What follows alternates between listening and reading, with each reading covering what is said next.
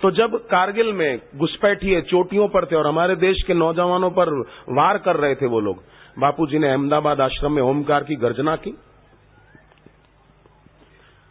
और साधकों से भी करवाई। गुरुदेव ने कहा, संकल्प करो ओमकार का, जोरों से गुंजन करो और संकल्प यह करो, हमारे देश के नौजवान कारगिल की चोटियों पर पहुँचने में सफल हों और घुसपैठियों को देश की सीमा से भगाने में सफल हो जाएँ। ओमकार की गर्जना बापू जी खुद करे तो बाकी क्या रहा? गुरुदेव स्वयं करे तो क्या बाकी रहेगा? अगले दिन से ही खबरें आने लगी कि हमारे देश के जवान कारगिल की चोटियों पर पहुँचने में सफल हुए और घुसपैठियों को भगाकर देश का तिरंगा झंडा कारगिल की चोटियों पर लहराने में सफल हो गए।